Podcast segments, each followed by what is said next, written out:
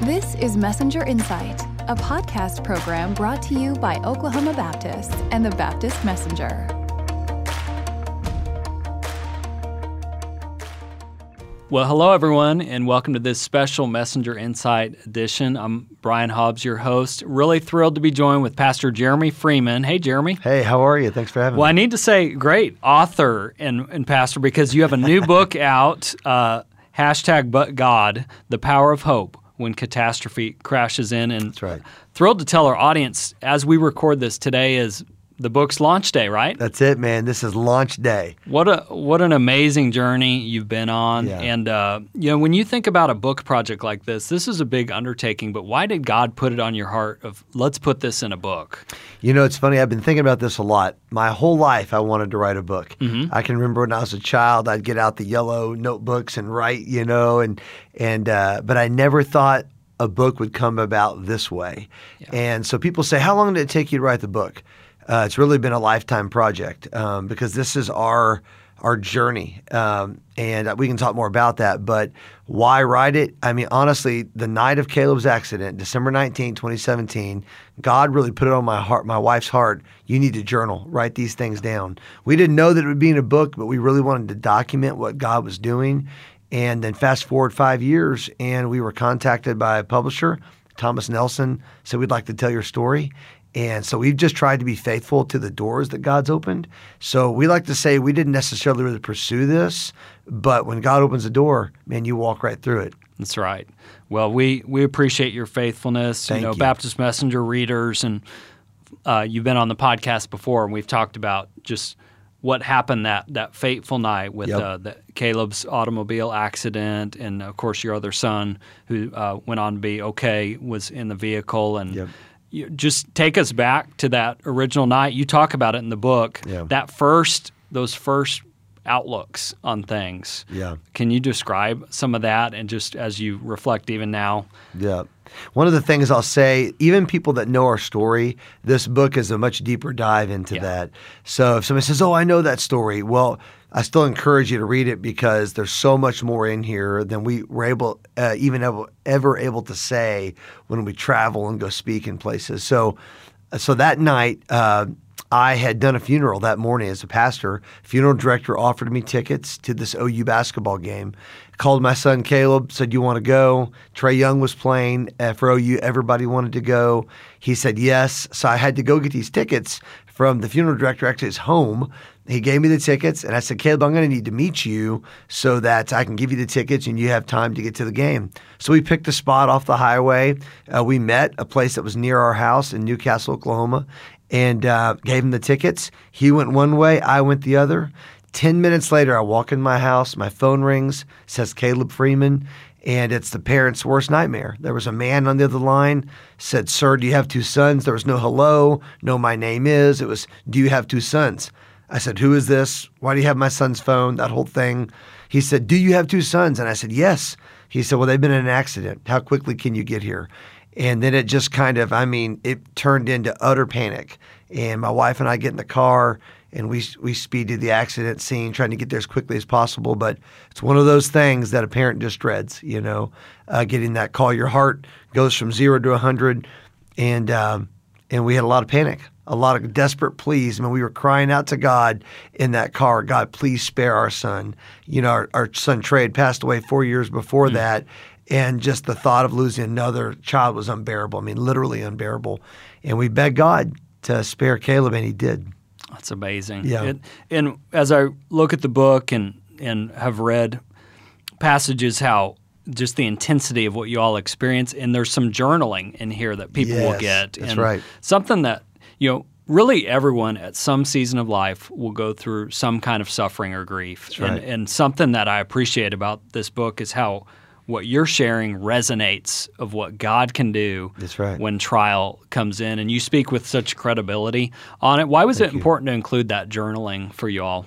Well, two reasons. One, Emily, my wife, she's the rock, man. And uh, she just has such a, a beautiful relationship with God and communicates uh, that very clearly. And her journal entries were such a real, raw kind of depiction of what we were going through.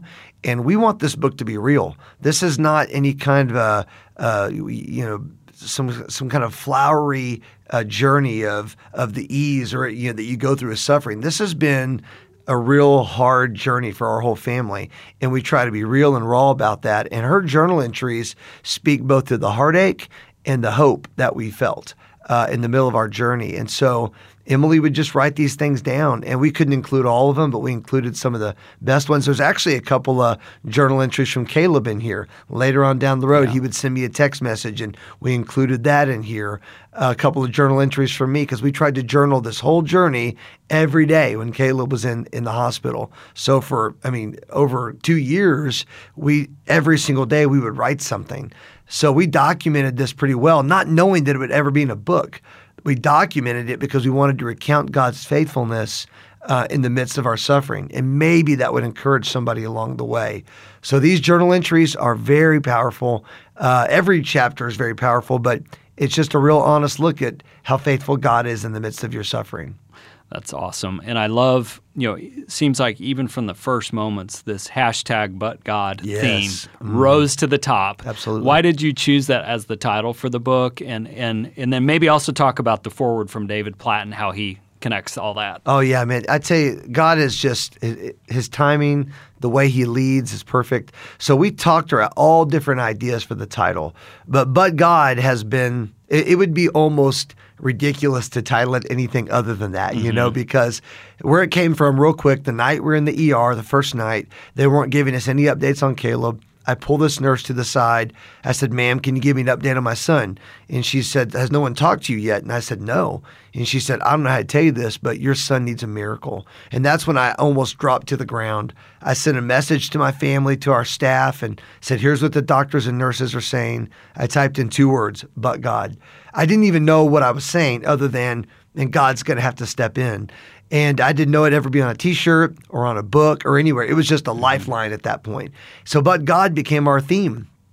They would say, Caleb's never going to walk again, but God. Caleb's never going to go back to school again, but God, right? It became our declaration that God has the final say. Nobody has the final say but God. So that's where that came from. So when David Platt agreed to write the foreword, which I could not just believe he was willing to do. He's so busy and and and we don't know each other deeply. You know, we have some mutual acquaintances that connected us. But he sent me this letter one day. He said he read But God on the airplane and he was in tears because God used the book in his life through some struggles he's going through. And he sent me this real personal letter that I will hold on to forever. And um, but the foreword alone is worth reading the book because David David Platt's foreword he starts out with two words, "but God," two of the most beautiful words in the Bible. So um, the whole thing came together in a way that was "but God." I mean, God did it. So we just give Him praise for that. I love that. Yeah. That's powerful. And and He articulates. That's actually a scriptural theme we see a lot. You know, Jesus died on the cross, but God raised him from the 100, dead. 100%, and yes. in Joseph, what was meant for evil, but, but God. God. And just powerful. Well, in the so, back of the book, Brian, I yeah. do a seven day devotional, a seven day but God devotional. Yeah. So I take seven of the best but God passages in the Bible that speak to me, and I do a devotion on each one of those. So yeah. it's all throughout the book how can pastors, how could a church get copies? You know, this is the type of book you not only want to get and read for yourself, but you want to give to people yes. through seasons of life. What's the best way? Yeah, there's Jeremy? a website, uh, butgodthebook.com, and that allows you to get kind of information. You can download a free chapter. It has a list. I mean, the, the book's available wherever books are sold, but butgodthebook.com kind of gives an overview to that. Also, I'll tell you this I'm really encouraging pastors and leaders to think about this because you can order the book in bulk for 40% off. And if you want to buy it for your Sunday school classes or small groups or uh, maybe a men's ministry or women's ministry, something like that, uh, you may want to even go through it as a church. You can get the book for 40% off. And all that information is butgodthebook.com. And uh, that to me would be really helpful for churches, ministries, buy for your coworkers, neighbors. It's just a great way to get hope in people's hands. That's right. That's awesome. I would encourage anyone to do that. The other year, I was talking with someone who was going through a season of grief, and I wanted to get my hands on a good Christian book about suffering yeah. and grief and hope. There's re- there's plenty of leadership books out there, but yeah. there aren't as many about that topic that you think of, and so this fits right in that niche. Right. I mean, anyone through any kind of suffering could find the hope of Jesus through this, and Well, here, Jeremy, we've been talking a lot about Caleb Freeman. Let's take a quick break and we'll bring the, the man himself back on. We all know the greatest problem in the world is lostness. We also know God has a plan to respond to lostness the local church taking the gospel into all the world. In Acts 1 8, he tells us to start from where we are and go into all the world with the good news. Your local church is called to reach your community, then your state, our nation, and on to the world. Here's where the Cooperative program comes in. The CP is a bridge through which local church missions funds are sent to reach the world. The local church reaches their community, and through the CP, they resource ministries in your state convention, the North American Mission Board, our six seminaries, and the International Mission Board. The great thing about the CP is that it's the one thing we all do that impacts everything we do. By giving to your church and your church giving through the Cooperative program, we take the good news everywhere together.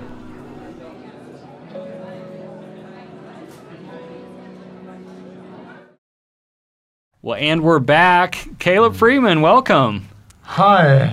it's good to see you. I love your shirt. Well, it's good to be seen. Yeah, that's right. and thank you for the compliment on the shirt.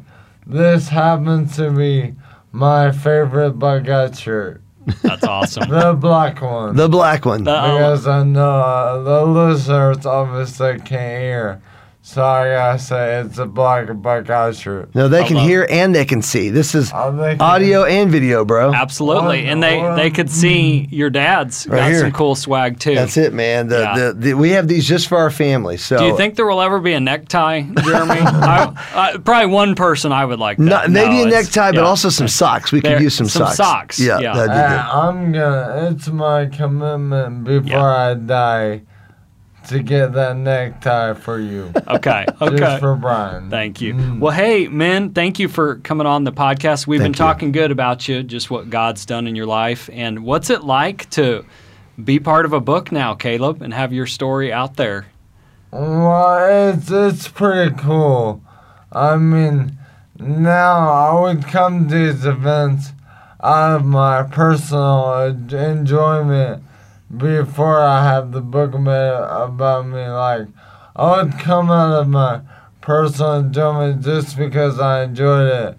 But now that I have a book out about me, I feel like I have to come to this uh, moral obligation. Oh, is that right? Because if I don't show up for this, I get fined. And I don't want to get fined. That's Uh. Brian, That's you have to understand, this guy has a crazy sense of humor. Crazy. Yeah, So yeah. he's obviously talking crazy right now. I am Yeah. telling the truth. I don't want to get a fine. no fine. There will be Yeah. no fine, Caleb. Yeah. Well, so y'all have been doing a lot of speaking Yes. at churches, and uh, is how has God been using all that as you appear together as father son? I tell you something that's been kind of fun for me is uh, my dad is an evangelist, so I grew up watching him do public school assemblies. And uh, we've been asked to go speak in a lot of public schools lately, which is pretty amazing.